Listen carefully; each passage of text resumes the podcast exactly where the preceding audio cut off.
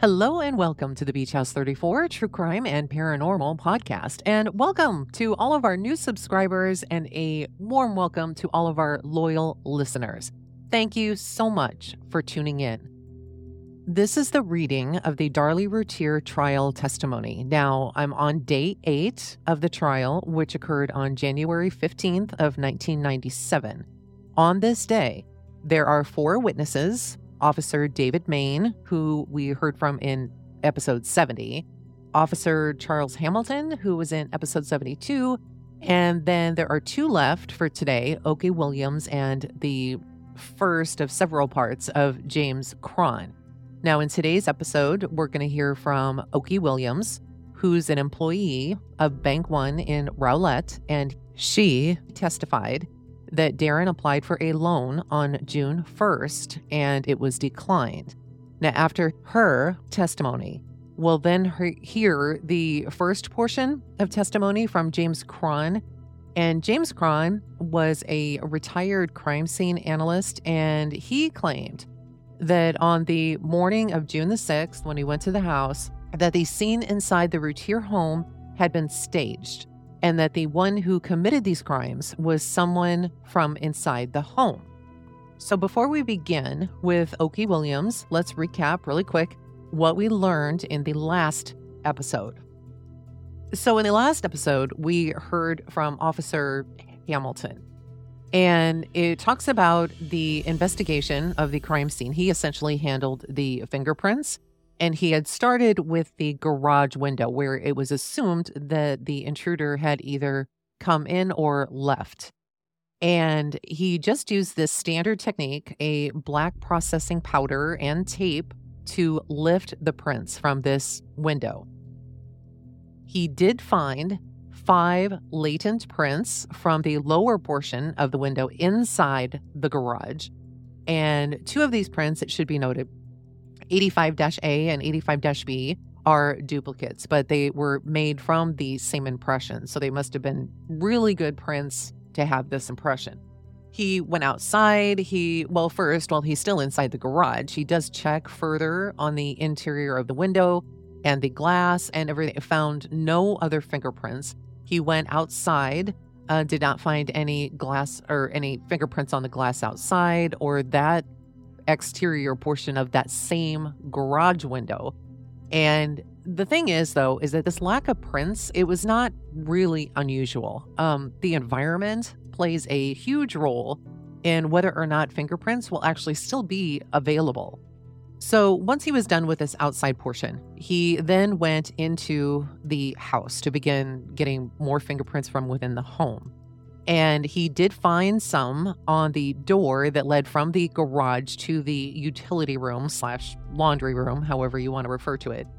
And these were found particularly around the handle, but no prints were found on several surfaces as he moved into the kitchen, including the refrigerator, the countertops, the drawer handles, and even the broken wine glass stem, which was on the ground um, in the kitchen. So this kind of leads you to wonder i mean either either this place within this you know relatively small amount of time from between when the crime actually occurred and everybody took off that somebody went around the house and wiped everything down. I mean that just doesn't make any sense to me. And this is only my theory.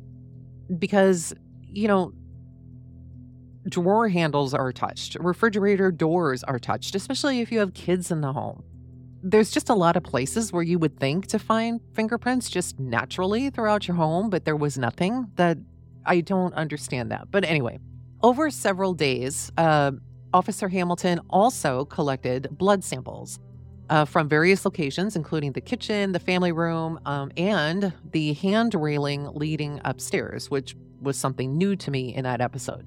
So, when Officer Hamilton was questioned about how he went about to um, grab these fingerprints from all of these locations, he did admit that he used pretty basic methods, um, and but that he could have used, had it been available, a product called ninhydrin, which is a chemical compound uh, where you essentially spray it on and it reacts with the acids in sweat It will produce a purple or blue color and it will make the fingerprints very visible. And this method is really useful on porous surfaces, and it could have been used for a more thorough examination. But at the time, it was not, it was just the black fingerprint powder. And his approach, also during the while the defense was questioning him, the approach that he had to documentation in detail um, was kind of scrutinized because he didn't make when Hamilton, like especially went out to the backyard and checked around the the latch of the fence out there. Somebody had thought that they had seen blood, and so he went out there to test for it, and it came back negative. But he never recorded this. When he was asked about uh, checking his shoes for blood or glass, um, he said that he couldn't recall that uh, personally. I'm a little shocked that they didn't cover their shoes or do something when they walked into the crime scene.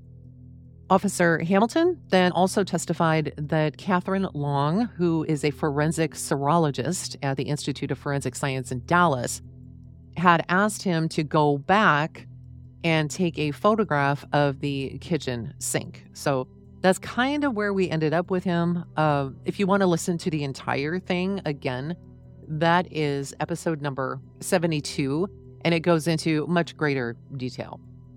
So, with all that said, let's start with the testimony of Okie Williams. And the questioning of Okie uh, is begun by Miss Sherry Wallace, a part of the prosecution team.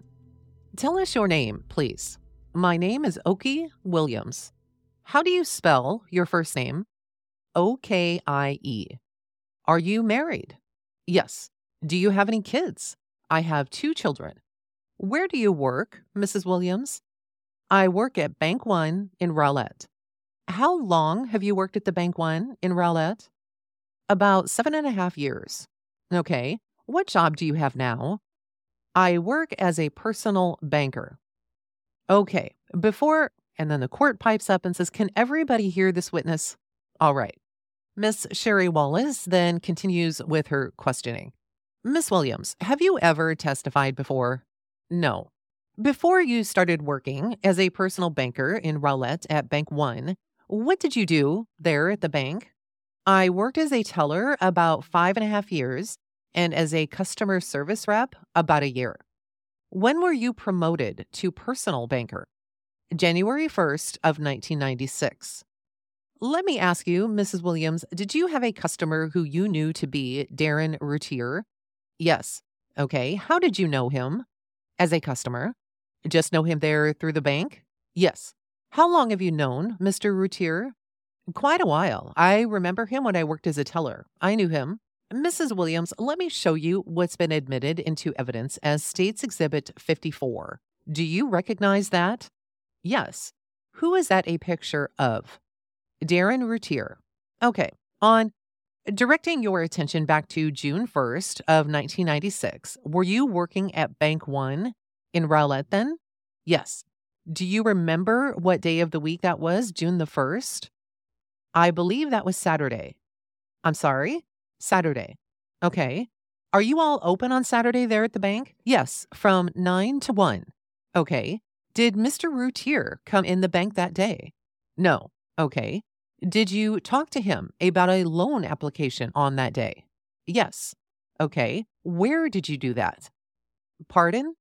Where did you all discuss the loan application on this of June the 1st? Bank One in Rowlett. Okay. Mr. John Hagler then says, Your Honor, and the court then says, You are going to have to speak up, ma'am. People cannot hear you. Mr. Douglas Mulder then says, Judge, apparently this is a loan or some sort of commercial transaction between the husband and his this bank. The court then says, Are we going to get relevant on this? What are we doing? Miss Sherry Wallace then says, Yes, Your Honor. Since this is a community property state, then this will go to show the defendant's state of mind just days before the offense. Mr. Mulder then says, Judge, that is kind of stretching things just a little bit. They are going to go into some, I take it, some transaction that the husband was attempting with this bank. Is that right? Miss Sherry Wallace Wallace then says, Judge, the records will also show the court says, just a minute, all right? Just a minute. Can the jury step outside, please? Court says, All right. And then, as soon as the jury is outside, the court then says, Let the record reflect that these proceedings are being held outside the presence of the jury. All parties at trial are present. Now, let's get right to the point. And Miss Sherry Wallace then says, Your Honor, the defense counsel saw a copy of this loan at the same time they were given State's Exhibit 50. Court says, All right. Miss Wallace continues and says, This loan is a loan for a vacation that the husband of the defendant attempted to get days before the offense and was turned down. And Mr. Mulder says, Well, big deal. The court says, All right, thank you. Then that is what the testimony is going to be. Miss Wallace says it will. The court says, All right, any questions? Mr. Mulder says, Well, any questions of her? The court then says, Yes, I mean, any objections to make? Mr. Hagler says, Yes, Your Honor. Our objection, Your Honor, is that it's not relevant under Rule 401, and it would be confusing and misleading to the jury. Furthermore, it applies to the defendant's husband and not herself. The court then says, All right, overruled. I will let the testimony in. You can have a running objection to it. Mr. Hagler says, Okay, including a 403 ruling 2, Your Honor. The court then says, Yes, I think the probative value outweighs any prejudicial effect. And I want you to stay on that point, Miss Wallace. Miss Wallace then says, I intend to, Your Honor. Mr. Mulder then says, Judge, this was so quick. I may have missed the probative value. Could you tell me what the probative value is? The court then says, I think it's going to be more probative value than it is going to be prejudicial to your client. You are going to have a running objection to this testimony. Mr. Mulder then says, Well, I still didn't understand what the probative value was. The court says, Well, the probative value was stated by Miss Wallace out there, so we're going to go forward right now. You can have a running objection. Let's bring the jury back in. So I'm just going to pause here because this was quite a bit of conversation with some uh, terms that many of us, including myself, was not familiar with. So essentially, what probative value is is it refers to how much a piece of evidence in a legal case contributes to proving or disproving something important. Essentially, it's about how useful the evidence is in showing that a particular fact or a claim is true or false. And then there was also the mention of a running objection. Essentially, this is a continuous objection made by an attorney in a trial which allows them to disagree with a line of questioning or evidence without having to object each time it occurs. So let's continue. I hope that was helpful. Let's continue. At this point, the jury is brought back into the room, and Miss Sherry Wallace continues her questioning to Okie Williams. And the question is let's see, Miss Williams, where were we on June the 1st? I think you said it was a Saturday and your bank is open that day. Did Darin Routier come to the bank to fill out a loan application on Saturday, June the 1st of 1996? Yes. Okay. Who did he speak with? Myself. Okay. Did you fill out the loan application? I wrote it down as he was giving me the information. Tell the members, if you would, members of the jury, if you would, if I came in or if Mr. Routier came in and got a loan application, what happens then? we fax it to our data entry and they will input all of the information in the system. And then our one of our underwriters will determine whether they are going to approve the loan or not. So do you make the decision about the loan right there at the bank or does someone else do it? As uh, someone else. Mm-hmm. Our central underwriting does it. Okay. So after you prepared the application with Mr. Routier in this case, what did you do? The loan was turned down. So I left a message for him to give me a call. And I think I called him. I don't know when exactly, but Monday I talked to him and we tried to resubmit with collateral. And did you try? You did resubmit the loan there on Monday? Yeah. To go back to the central underwriter people. Yes, the same underwriters. What happened on Monday the 3rd? We couldn't use the, we couldn't they denied the loan because I'm sorry, they did or did not deny the loan. They denied the loan. Okay. And that was on Monday the 3rd for the second time. Yes. What was the amount of that loan? It was $5,000 even. Miss Williams, let me show you what's been marked for identification as States Exhibit number 51 and ask if you recognize that. Yes, what is it? It's a loan application along with the worksheet, whether it's been approved or not. Are these in States Exhibit 51 the record for Darin Routier's loan or attempted loan in June of 1996? Yes. Okay. And do you, you as an employee of the bank, are these records kept in the normal course of business? Yes. Okay. Are they kept on a day to day, week to week, and month to month basis? Yes. Okay. And do you have care, custody, and control of these documents? Yes. At this point, Ms. Wallace says we will offer States Exhibit number 51 into evidence and tender a copy to the defense counsel. They have one, but here is the original. And Mr. Mulder of the defense says, We just have a copy of it. It's not real clear. And Mr. Mosty says, I understand the court has already ruled on this. The court then says, Yes, we already have. Thank you. Mr. Mulder says, Judge, we have already voiced our objection. The court says, All right, thank you. State's exhibit number 51 is admitted. Ms. Wallace then continues her questioning. Miss Williams, using this document to refresh your recollection, you can take it. What's the reason for the $5,000 loan? When he first came in, he mentioned that at this point, Mr. John Hagler of the defense team says, Excuse me, I would object to any hearsay statements by Darin Routier. The court then says, All right, let's rephrase the question. Let's phrase our questions properly, please. Ms. Sherry Wallace then continues You can't get into what he said. Just what did you put down as the reason for the $5,000 loan on the application? Vacation. Okay. And do you remember about what time he came in, Miss Williams, that day? It was before noon. Okay. Yeah, before noon. Okay. On the second sheet of state's exhibit number, and it says one, but this is something wrong in the transcript. Do you have indicated on there what time that loan was turned down that day? It looks like about 1147, but I'm not quite certain exactly what time. Did Mr. Routier wait in the bank to see if he got the loan or not? No, he left after he signed the loan application. Did you speak to him that day, that Saturday? No. What did you do after you received that fax that he was turned down? I'm not quite certain if I left a message on Saturday or Monday. I'm not quite certain about that. But did you talk to him on Monday? Yes. Okay. What did you tell him at that point? I told him I was sorry, but the loan was turned down. Miss Williams, you cannot get into what he said, but what was his tone with you? At this point, Mr. Mosty of the defense team says, That is speculation, Your Honor.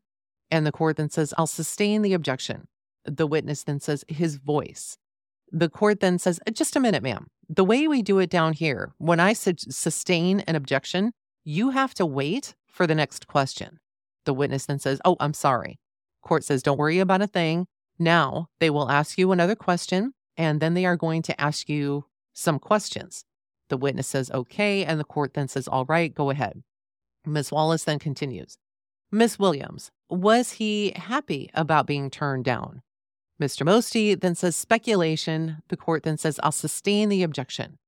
Miss Wallace says, Your Honor, she talked. Mr. Mosty then says, Your Honor, are we going to argue this out in front of the court? The court then says, We're we're not going to argue it. We are just going to just ask the next question. Miss Wallace then says, Miss Williams, did you tell him the reason he was turned down? Yes. Okay. And were those, is that contained on State's Exhibit number 51? Yes. Okay. Let me show you what's been marked for identification as State's Exhibit number 51 A. Is this a code from your bank of those reasons? Yes. Okay. If you could look at State's Exhibit 51 A to refresh your recollection, tell the members of the jury the reason Mr. Routier was turned down for his loan. Mr. Mosty then says, Your Honor, before we start referring to documents, we need to see the document. The court then says, All right, if you could show that to the defense, please. Miss Wallace says, Yes, sir. Mr. Mosty then says, Thank you. Miss Sherry Wallace then says, May I proceed, Your Honor? And the court says, You may. And she continues with her questioning. Miss Williams, referring to 51 A, could you tell the jury why Mr. Routier was turned down for this $5,000 loan? All four of them? Please. Okay. Excessive obligation in relation to income, an excessive amount owed on revolving accounts, and too many new accounts and delinquent past or present credit obligations with others. Miss Wallace then continues her questioning. Miss Routier, after you gave them that information, excuse me, Miss Williams, after you gave Mr. Routier that information, you said that he wanted to try additional collateral and resubmit the loan. Is that correct? Yes. From his request, did you resubmit the loan with the underwriters? Yes. And what happened that time? It was turned down and they, oh, what were you going to say, Miss Williams? The only way that they will approve the loan was if it was CD secured. Okay. And he didn't have that CD or money available, or he didn't offer that to you, did he? No. Okay.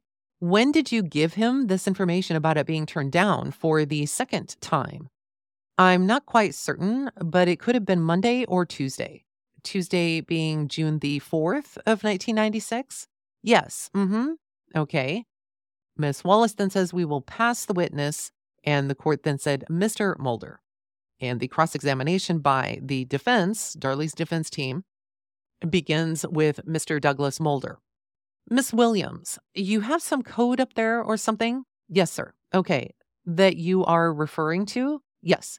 And this is a, I guess you can just put the number on someone's loan application so you don't have to put out the whole reason. Is that the way it works?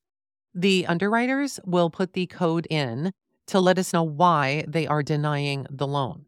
Okay. When you say underwriters, this isn't a Texas Bank One is, in fact, none of the banks up in Dallas are Texas owned, are they? Pardon?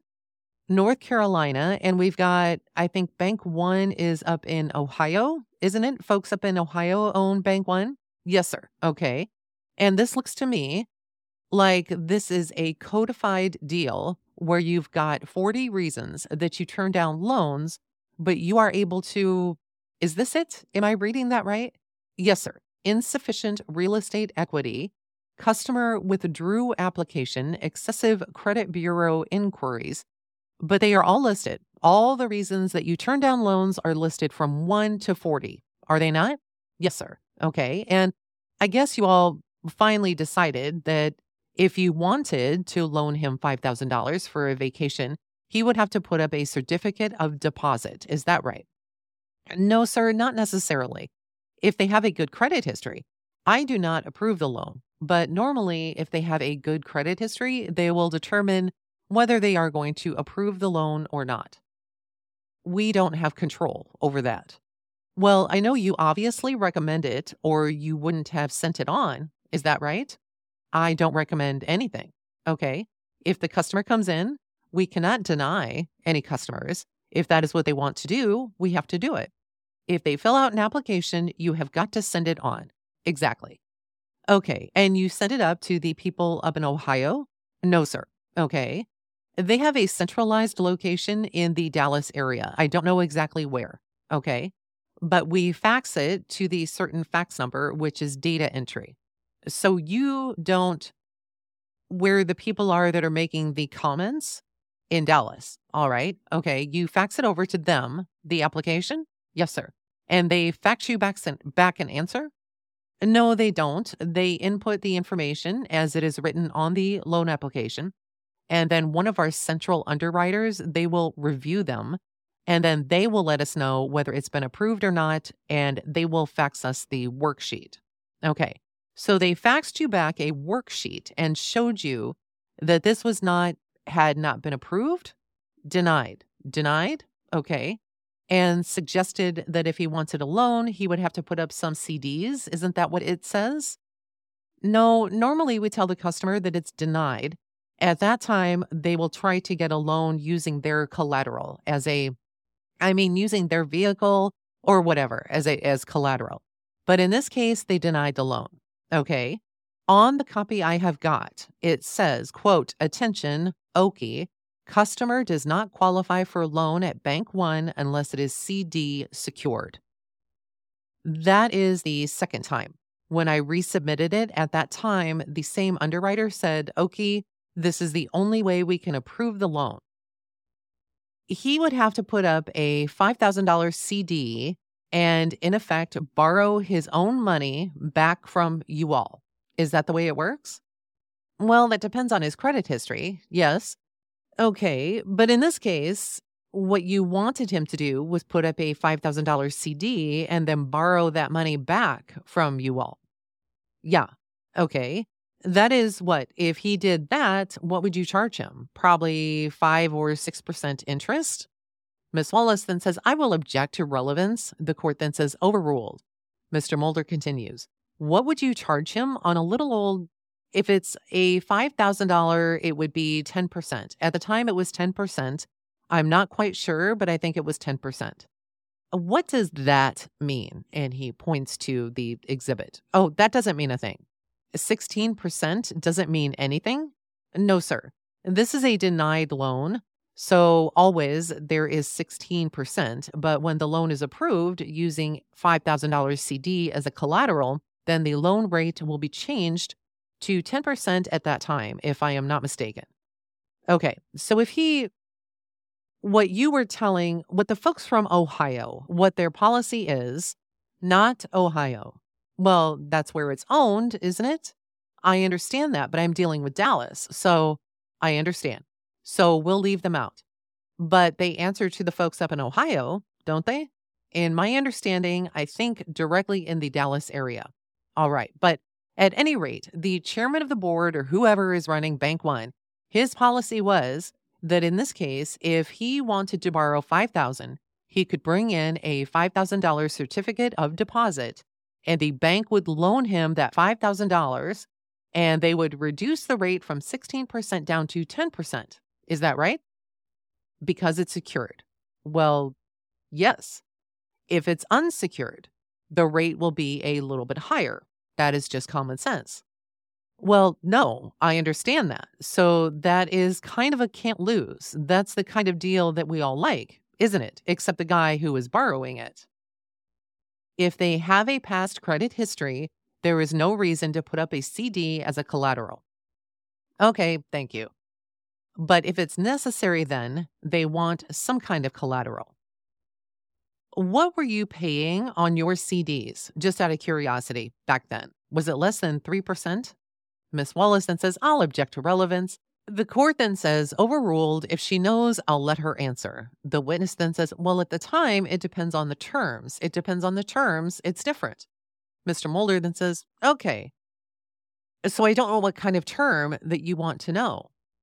Say a 12 month CD, a one year CD. Okay. About, I'm not quite certain, but I'm guessing about four and a half, 4.7 if it was a promotion, it could have been higher, about 5%. Okay. So you will make 5% on a deal like that without any risks, right? I don't make any. No, I understand. Mr. Mulder then says, That's all we've got. Thank you. And the court then says, All right. Any further questions? Mr. Mulder says, One last thing. You never talked to Darlie, did you? Well, about this particular transaction? No, sir. You don't even know that she knew anything about it, do you? I only saw Darin and I have not seen Darlie at that time. Okay. Mr. Mulder then says, Thanks. That's all. Miss Sherry Wallace says nothing further. At this time, the court then says, uh, Thank you. Uh, your next witness. And the next witness on the list is the beginning of the James Cron testimony. And the direct examination is being done by Mr. Greg Davis of the prosecution. Sir, would you please tell us your full name? James Cron. Spell your last name. C R O N. Mr. Cron, you live in Dallas County? Yes. Okay. How are you employed at this time? I'm a consultant in the field of crime scene research, fingerprints, and physical evidence. All right. Recently, within the last few years, have you been retired from the Dallas Sheriff's Department? Yes. Okay. And how long were you with the Dallas Sheriff's Department? 29 years. Okay. And before the Dallas Sheriff's Department, were you employed in law enforcement? Yes. And where were you employed? As a civilian employee with the Dallas Police Department. All right, let's start with the Dallas Police Department first. What were your duties while you were there with the Dallas Police Department? Well, in 1958, I joined the Dallas Police Department as a civilian employee in the crime scene search section, and my duties involved clerical work and assisting in processing evidence. And I learned at that time some of the officers taught me crime scene investigation and photography. All right. How long were you with the Dallas Police Department? Six years. Okay, so when did you start with the Sheriff's Department in Dallas? In 1964. Okay, what were your duties with the Dallas Sheriff's Department? In 1964, when I joined the Dallas Sheriff's Department, it was as a deputy sheriff assigned to the Identification Bureau. My duties involved the keeper of the fingerprint files and the crime scene search investigations. Okay, you were talking about the Identification Bureau. Do they deal with fingerprints? Yes. Okay. For instance, would they deal with inmates' fingerprints of people in the Dallas County Jail, for instance? Yes. You also mentioned that you were with the crime scene department there at the sheriff's department. What were your duties with that section? Well, in the Identification Bureau, part of the duties involved not only keeper of the fingerprint records of the inmates, but it was crime scene investigation. In 1972, I was promoted to sergeant and told to create a separate section that devoted all of its time to crime scene search activity, and that was the physical evidence section. I remained commander of it for 21 years.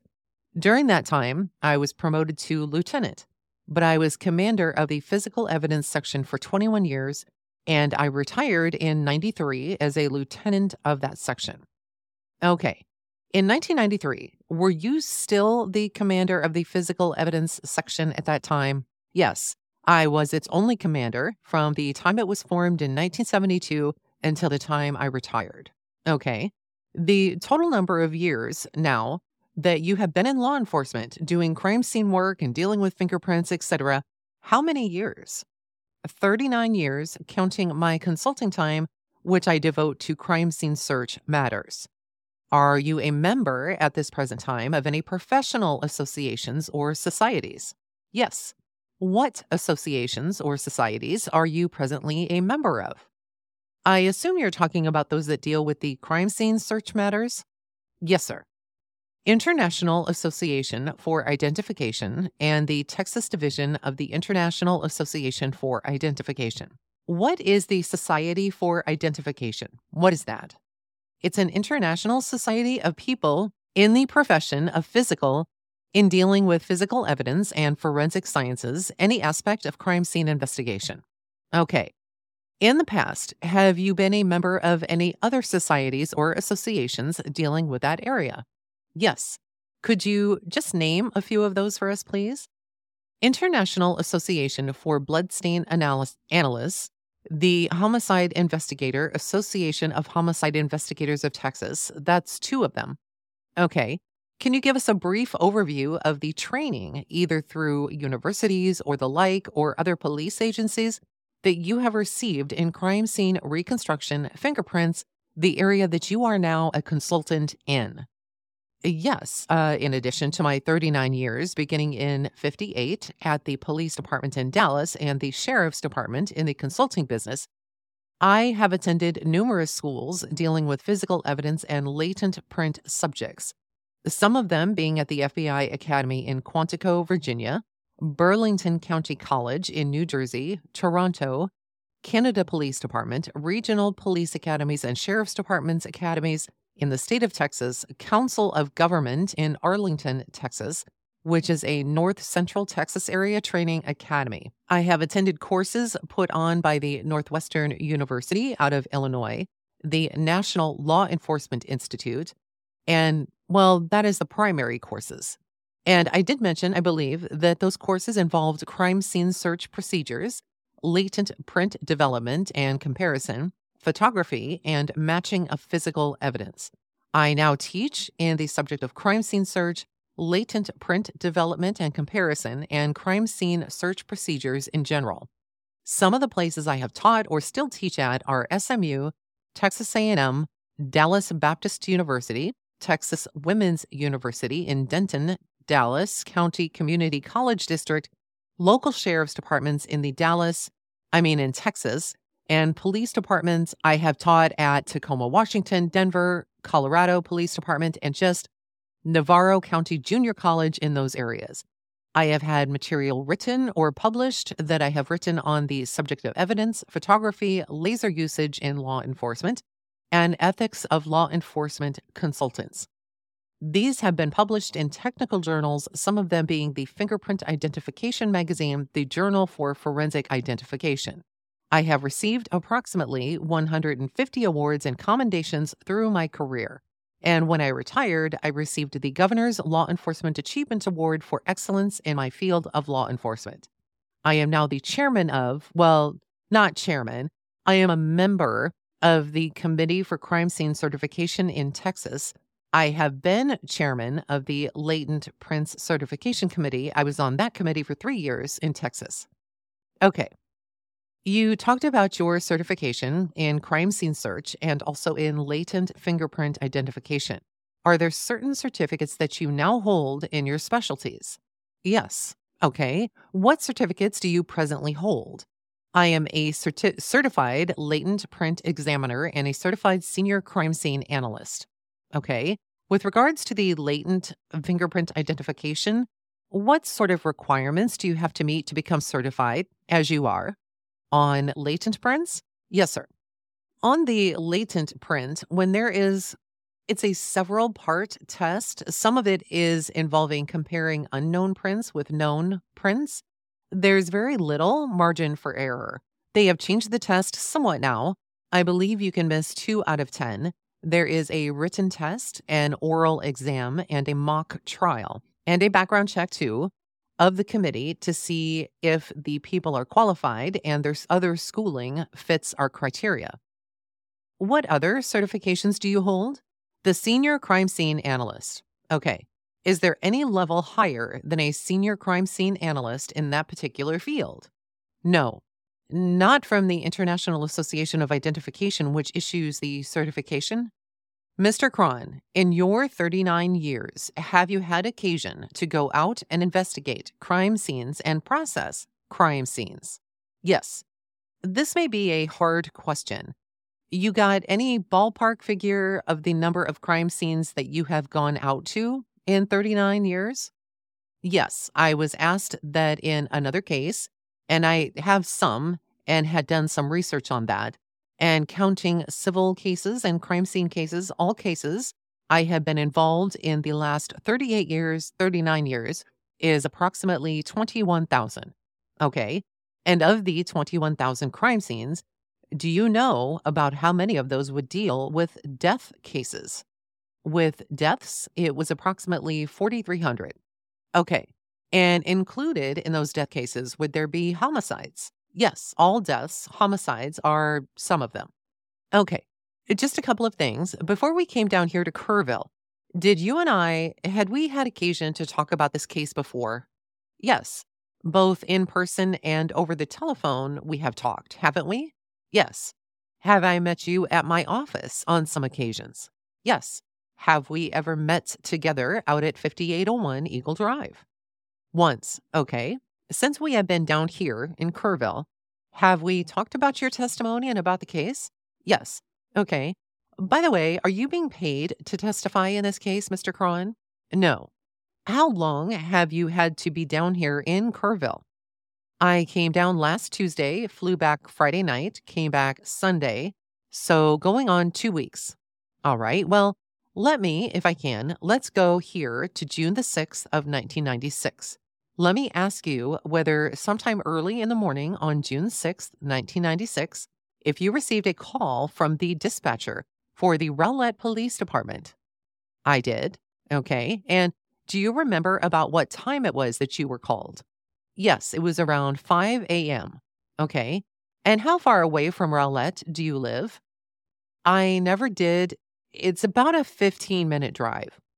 You live in generally the same area, uh, nor- the northeastern part of Dallas County, right? Yes. Okay. What information were you given when you were called by the dispatcher? What did you understand that she wanted you to do? The dispatcher didn't relay much information. It just said that the crime scene officers from Rowlett asked if I would meet them on Eagle Drive. They had a homicide investigation that they would like my assistance on. Okay. Had you had some prior association with the Rowlett Police Department prior to June 6th of 1996? Yes, over the past 15 or 20 years. Okay, I guess just trying to understand why they called you. Can you tell us a little bit about how you had been associated with Rowlett prior to that date? Well, through the sheriff's office physical evidence section, I dealt with them for many years. Since I retired from 93, I have conducted three different schools there for their officers. Okay. Did you go out to 5801 Eagle Drive in Rowlett? Yes. Do you know about what time you arrived at the scene, sir? Yes, it was about approximately 5:45. All right. And when you got there, did you meet with anyone? Yes. Do you recall who you met with first? Sergeant Neighbors, Officer Main, and Sergeant Matt Walling. Where did you meet these people? Well, they came towards my car when I pulled up. It was on the street at my car. Okay, what was the condition of the crime scene when you got there at 5:45 or 6 o'clock that morning? The exterior? Yes, sir. Oh, there was a barrier tape around the perimeter. All right. When you first talked with David Main, Matt Walling, and David Neighbors, were you still outside the taped area? Yes. Did you remain outside the taped area or did you move inside at some point? We eventually moved inside. Did you continue talking with them? Yes. In general, what types of things were you talking about with these gentlemen about? Well, I asked them, you know, what type of situation did they have? I mean, I was informed it was a homicide, and I asked them how many bodies and did it occur inside or outside the house? Mr. John Hagler of the defense team then says, Your Honor, we would object to hearsay statements of this witness under Rule 802. The court then says, Well, I'll sustain that. Just say what you said. Mr. Greg Davis says, Well, this witness is testifying. I asked him what he said. The court then says, Well, we understand that. I'm sure that is just a precautionary objection. Mr. Greg Davis then continues, Mr. Cron, again, you can relate to us what you may have said to these officers. Don't relate back what they said.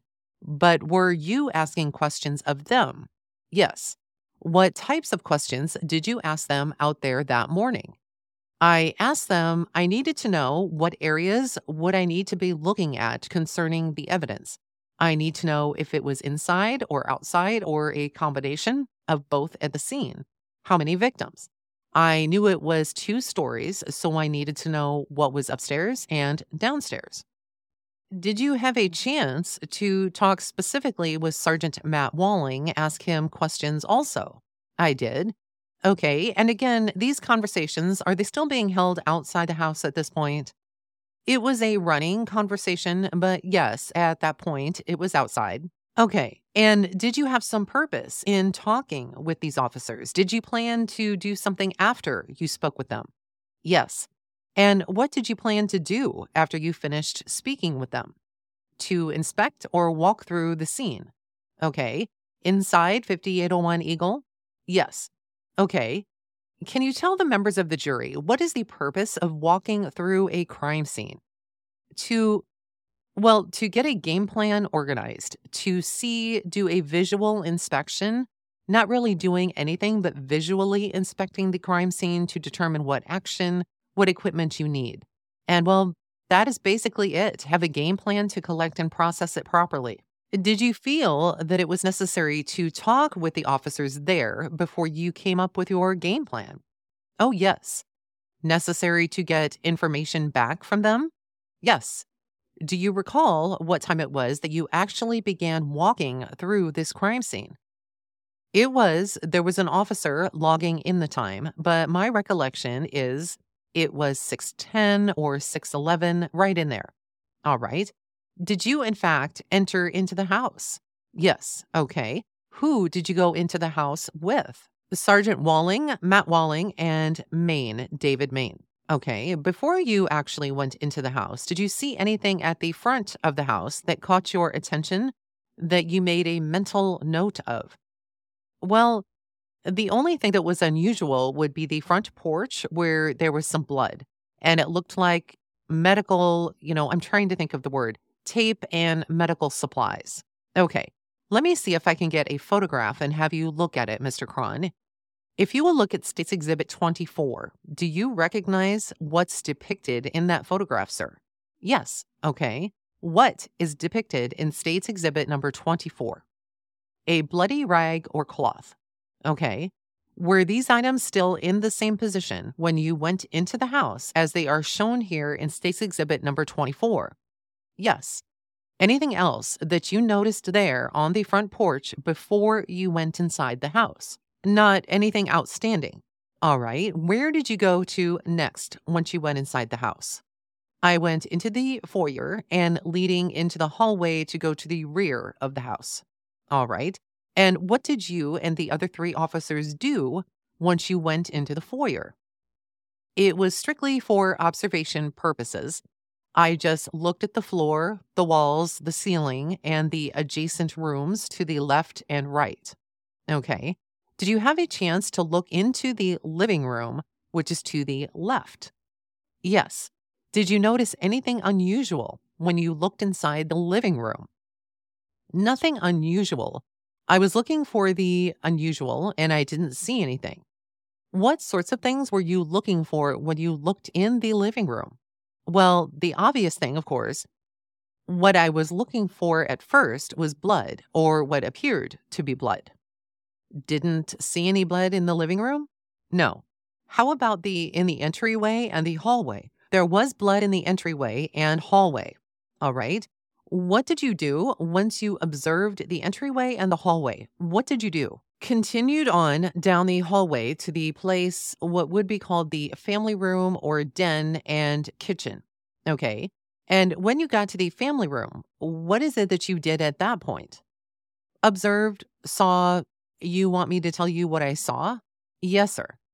There was several areas on the carpet that had excessive amounts of blood. There was a dead child in the back part of the room and the coffee table was sort of knocked ajar, and that was it, and blood.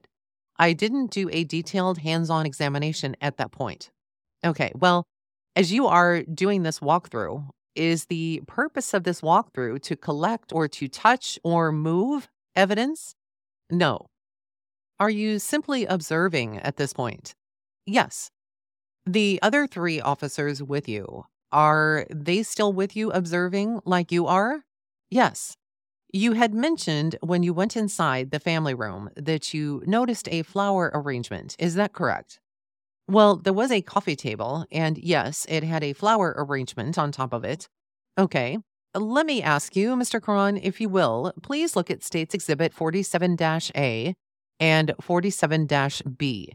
Uh, first of all, 47 A, does that truly and accurately depict a portion of the family room as it appeared when you walked through there on June 6, 1996? Yes. States Exhibit 47 B.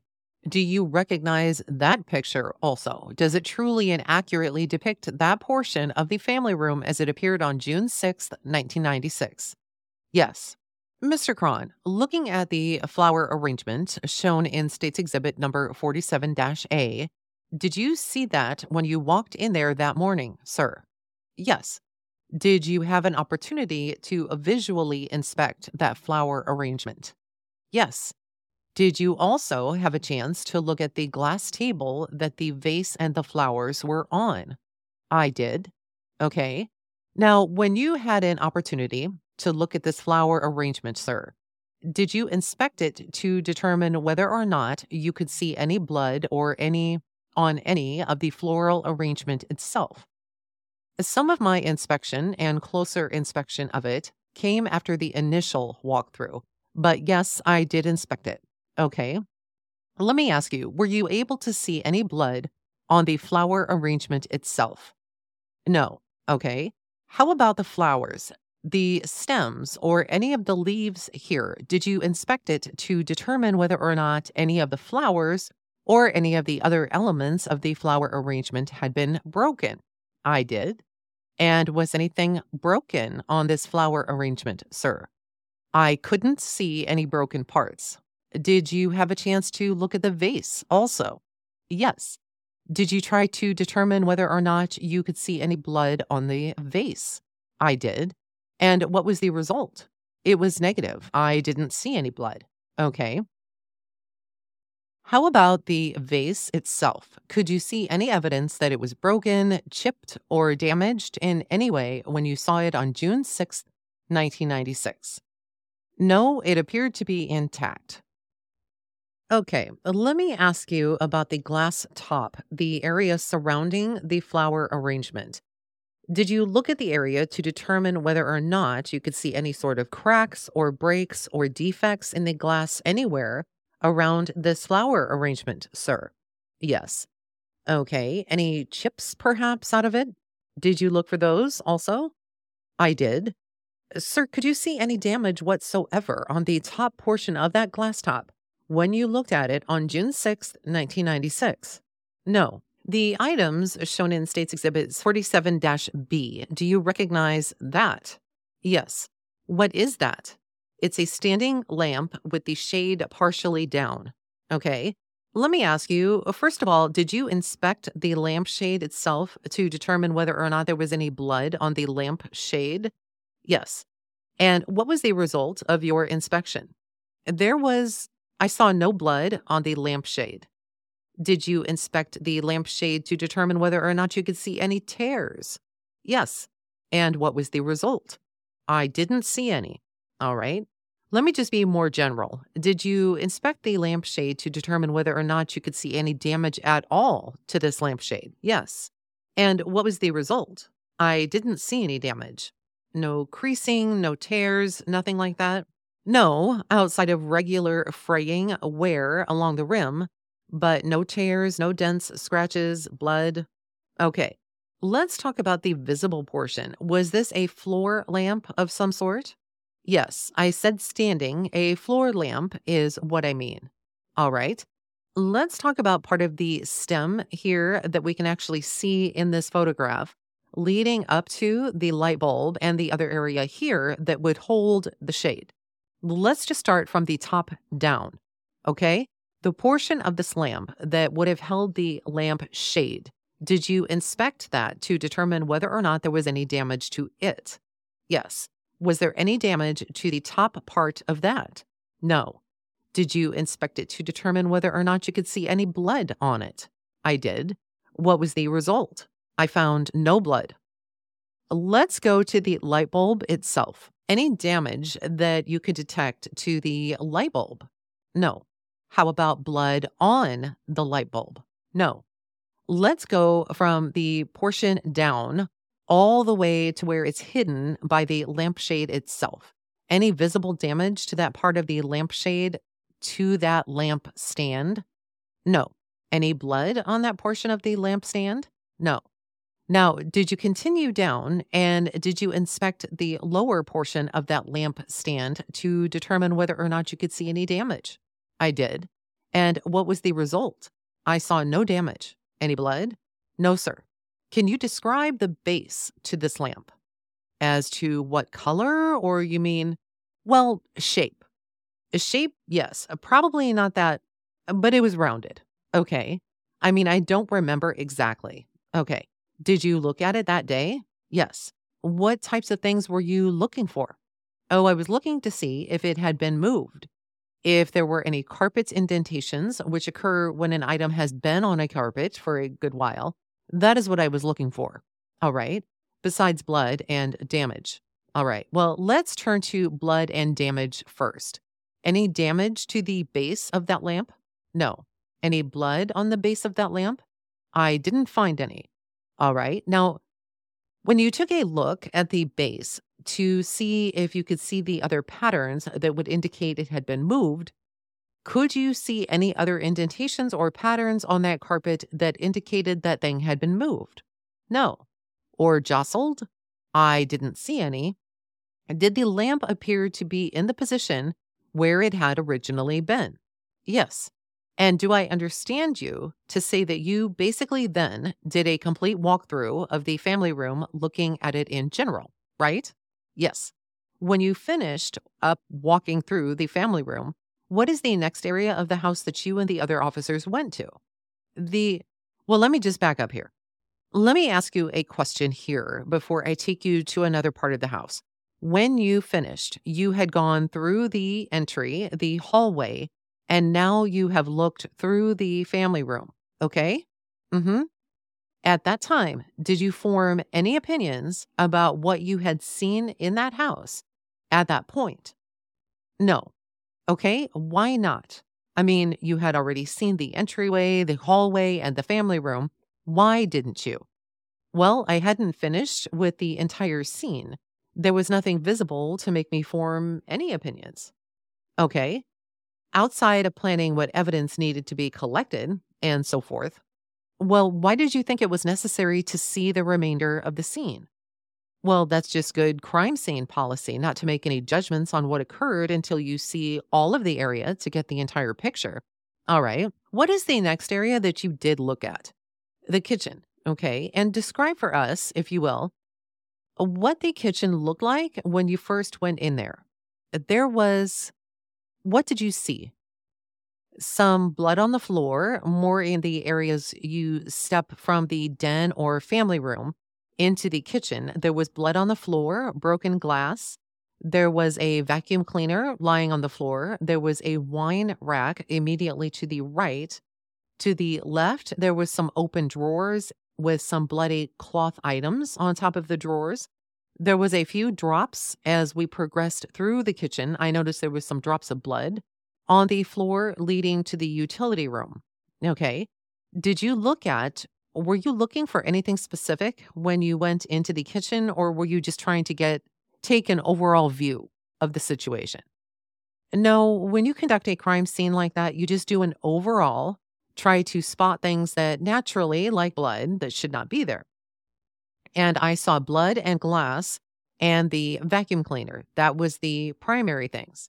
Oh, there was one thing I forgot. There was a knife on the counter dividing the kitchen from the family room. I forgot to mention that. There was a bloody knife laying on the edge of the counter. Okay, so you saw the knife on the counter. You looked through the kitchen. The other three officers staying with you during this time? Yes. Are you all talking as you are going through here? Yes. Okay. Are you all walking in single file in some sort of order, or are you all just walking through there? How are you doing it? We were not walking in any single file.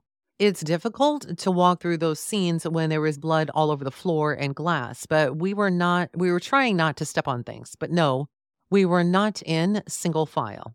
Okay. After you had finished the kitchen, where did you all go to? The utility room. And what did you notice when you went into the utility room? Blood on the door. There was a cap on the floor, some blood on the floor, and on the uh, some machines in the utility room. Okay. You have gone through the living room, the kitchen, and the utility room. Had you noted blood on the floor in the hallway? Yes. Had you noted blood on the floor in the family room? Yes. Had you noted blood on the floor in the kitchen? In part of the kitchen, yes.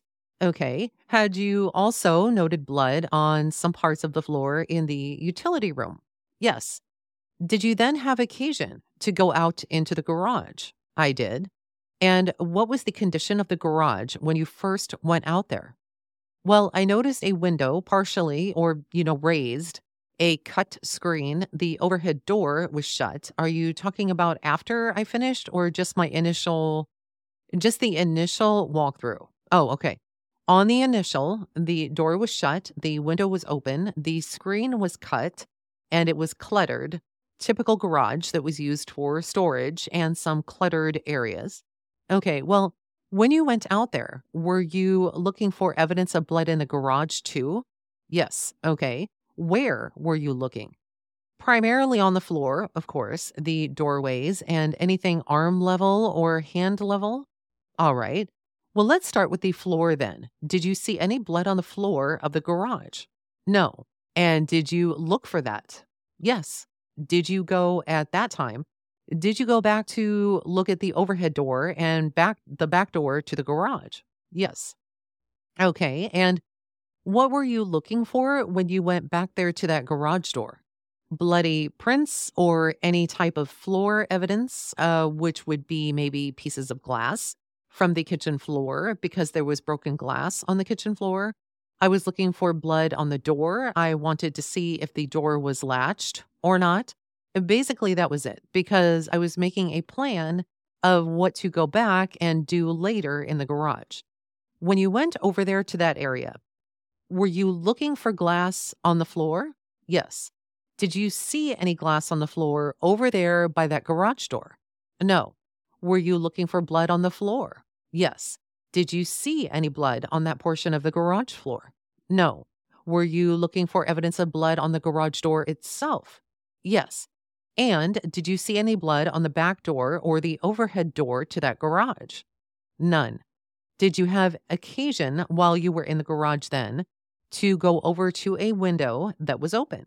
Yes, I did. Okay. And what types of things were you looking for in that part of the garage? The same thing. I was looking for a trail, be it blood, glass, disturbance, that is areas of areas disturbed to possibly follow the trail of an intruder. Okay, let's talk about this part of the garage floor. Do you see any evidence of glass on the floor? No. Blood on the floor? No. Did you have a chance to look at the window itself to look at it for evidence of blood? Yes. Did you see any blood on that open window? None. Did you have a chance to look at the windowsill? Yes. Did you have a chance to examine it for evidence of blood? I did. And did you see any blood on the windowsill there at that window? And no, it had a fairly thick layer of dust over the entire windowsill. How about the items over there close to that to the window? Did you look at them for also for evidence of blood? Yes, I did. From head height down. Any evidence of any blood on any items close to that window? No. Okay. You had mentioned the windowsill and how it appeared that day, Mr. Cron. Let me show you what's been marked as States Exhibit 41 A and 41 B. Do you recognize those, sir? I do. And do they truly and accurately depict the window, a portion of the window, and the window sill as they appeared on June 6, 1996? Yes. The first one being 41 A, being an inside shot, 41 B being a photograph taken from the outside. Is that right? That's right. First, in general, just show us what States Exhibit 41 A and 41 B show us. 41 A is a shot inside the garage, directly down over the sill, the windowsill. It shows the length of the sill here. In the right hand corner is part of a cat cage or an animal cage. And on the left is a, well, you see it better here, is an animal container or litter box container with a cardboard box on the left. It shows the cut screen on and on the outside brick sill. Okay. 41 B is a shot from the outside showing the inside, excuse me, from the outside aiming inside the window, showing the cut screen. It was cut across the top and then down vertically. The flaps overlap the brick outer sill, the wooden inner sill, and the cage. Okay, you said the objects here on the left hand side. Well, Actually, it's going to be the right hand side of 41A. Is that some sort of animal cage? Yes. How did you determine that? Well, it was obvious. I mean, it had food bowls, water bowls inside. It had a wire across the wooden frame. It had a door with a latch on it. How many animals were in there that morning? I can't recall. I don't believe any. No, there wasn't one in that cage. Okay, so it's a cage, some sort of animal cage. No animals in there that morning. Is that right? Not at that time. There was another cage that had an animal in it, not this one. Where was that cage located? In the family room. When you were looking at this area, the windowsill portion of this window, what types of things were you looking for? Signs of an intruder going through it, disturbed dust, footprints, blood, any outside debris that might have been carried in through the clothing or shoes of the intruder, such as bark, mulch, any type of damp vegetation, just any signs that an entry and exit was made through the window, foreign material, and disturbed areas. Uh, sir, did you find any scuff marks or shoe prints, foreign material, or any evidence whatsoever that an entry had been made, either in or out of that window shown in State's Exhibit number 41 A. No, there was a solid layer of dust along the entire length of the white windowsill, and it was undisturbed. What do you mean, undisturbed? There was no streaks through it, no signs of movement through it. It was an even layer. It's sort of like new fallen snow. It was obvious that nothing had gone through it. Okay. At this point, the court then asks, Does the jury need a break? And a juror said, Yes, sir. And the court then says, All right, let's take a brief five minute break right here.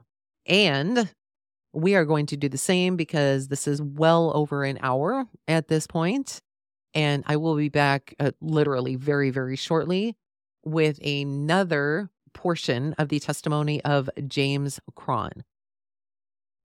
So let's talk just a tiny, tiny, tiny little bit about the testimony of Okie Williams. And I'm not quite sure where they were going with this. I think they're trying to set the stage of saying, hey, the family needed money and they wanted to go on vacation. And this was the reason for the crime.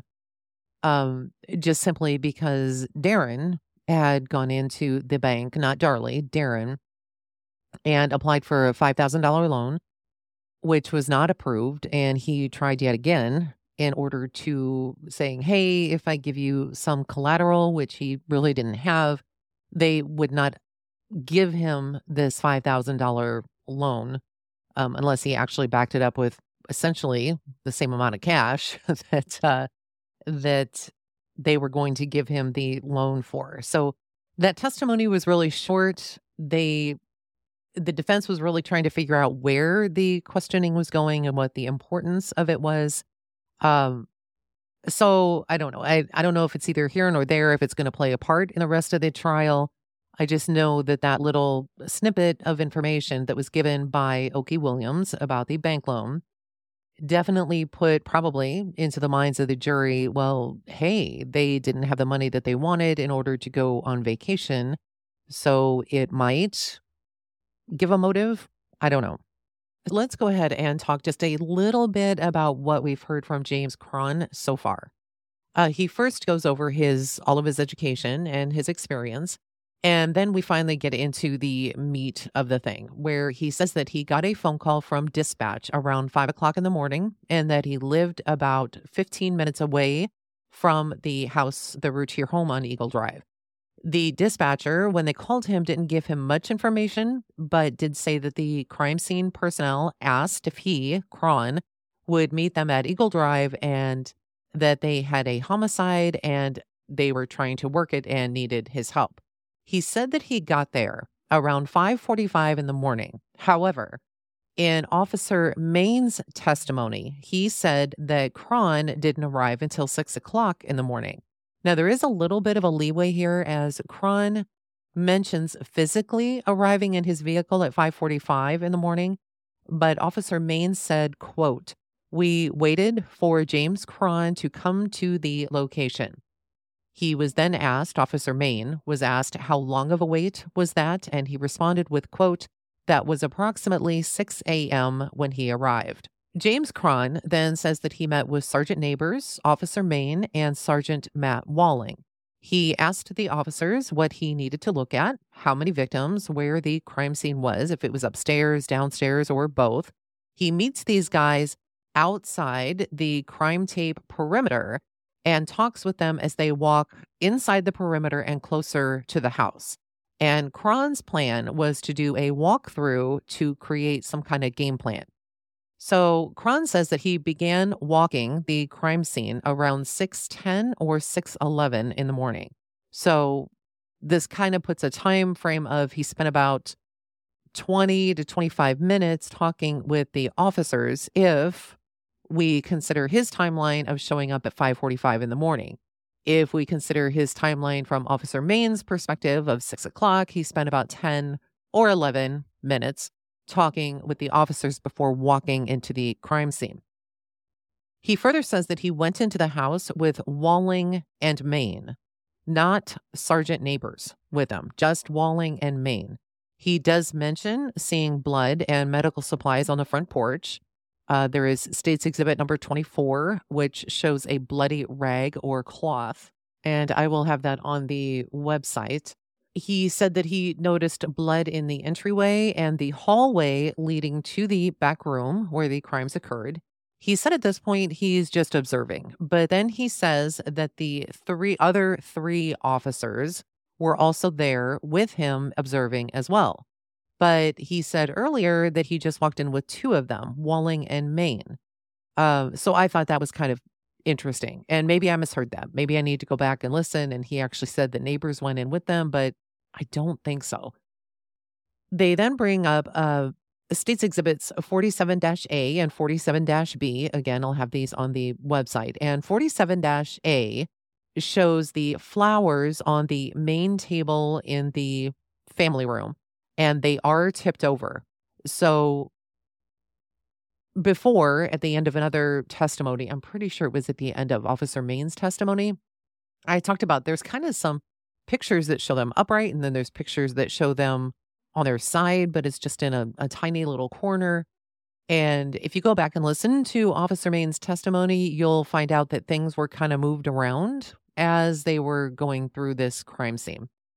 Uh, Cron says that no blood was found on this flower arrangement. Um, no stems or anything were broken. I don't know if this was an actual flower arrangement or if it was uh, if it was real or if it was fake, you know, just for display. He also said that he didn't see any chips or anything broken off of the vase or even on the table where the flowers sat. They then talk about the exhibit 47 B, and this is that picture of the lamp.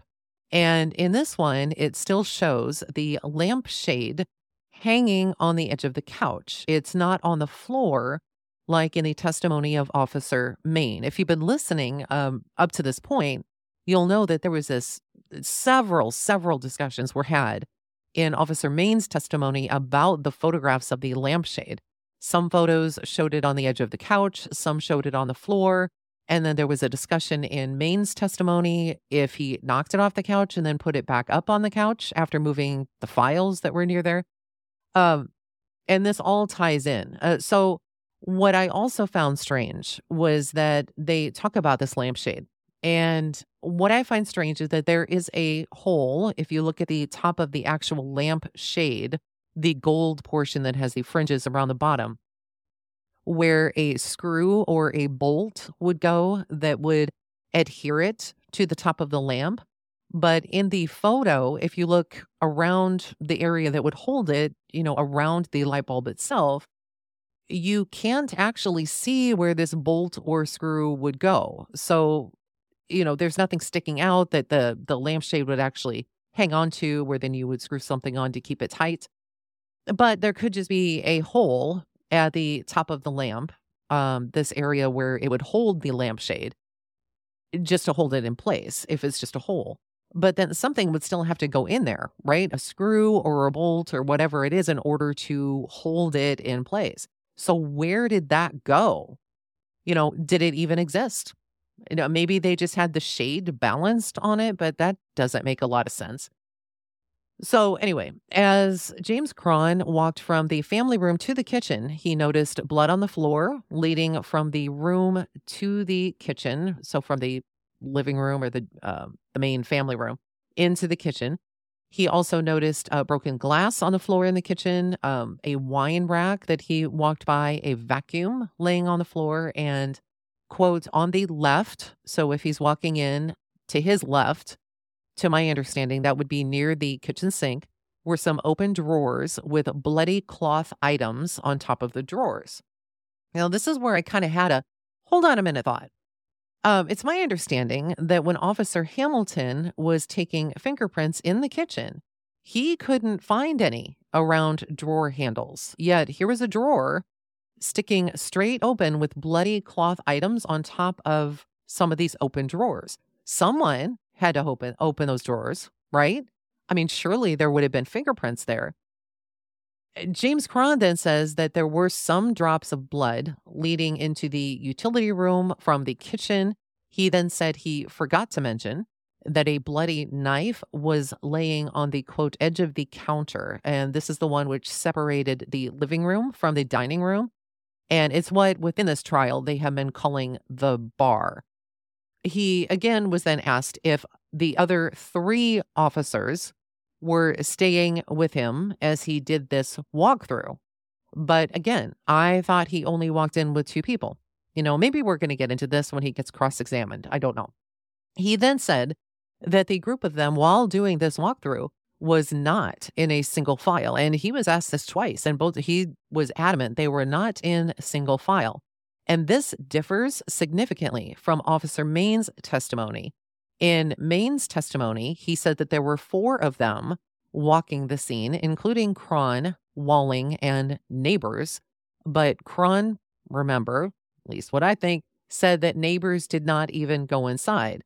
A second, Maine said in his testimony that they all entered in and walked the scene in single file. And when they were done walking the scene, they all took the same order but in reverse, and they all left the scene in single file. This totally differs from what James Cron says.